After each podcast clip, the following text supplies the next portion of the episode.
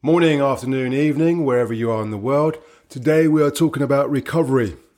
It's pretty much, it's not how hard you work, it's how well you recover. So we don't get fitter, stronger, and healthier during a workout. You get fitter, stronger, and healthier because your body can rebuild between workouts. So recovery is all about helping your body do its job. So for most of us with busy and often stressful lives, Recovery won't happen by accident. You have to choose to do it. You have to chase it. You have to decide that rebuilding and replenishing is a priority and do something to make it happen. So you can do two things or look at different levels of where you're at in your life. So say level one, you want to keep it simple and doable.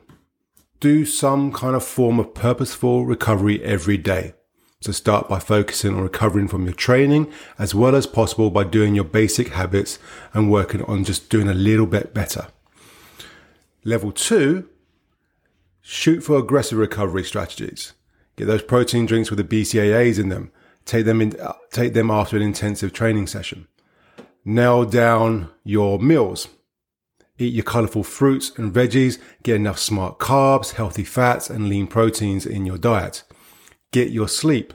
Foam roll. Do mobility work. Get outside. You can mix these two up depending how you feel on the day. Just easy, go for a walk or go more aggressive, get that foam roll out, get that new, those Recover Pro guns. They're, they're brilliant, by the way. I have one myself. Ante up that recovery and consistency if you're ready for something tougher. What I want you to do today and the rest of this week Think about which targeted recovery strategy works for you.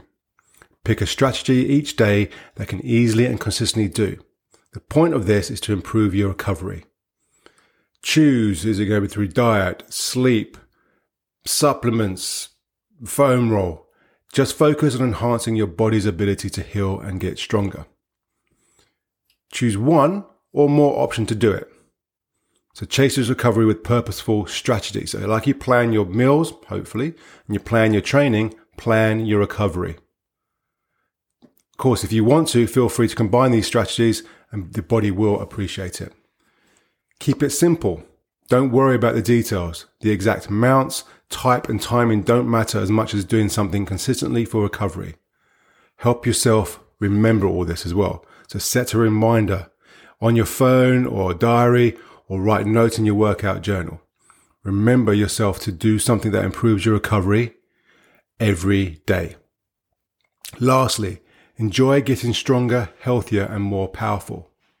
So every amino acid or extra hour of sleep brings you one step closer to the world domination. So until next time, we'll chat about more and get that recovery sorted. Bye.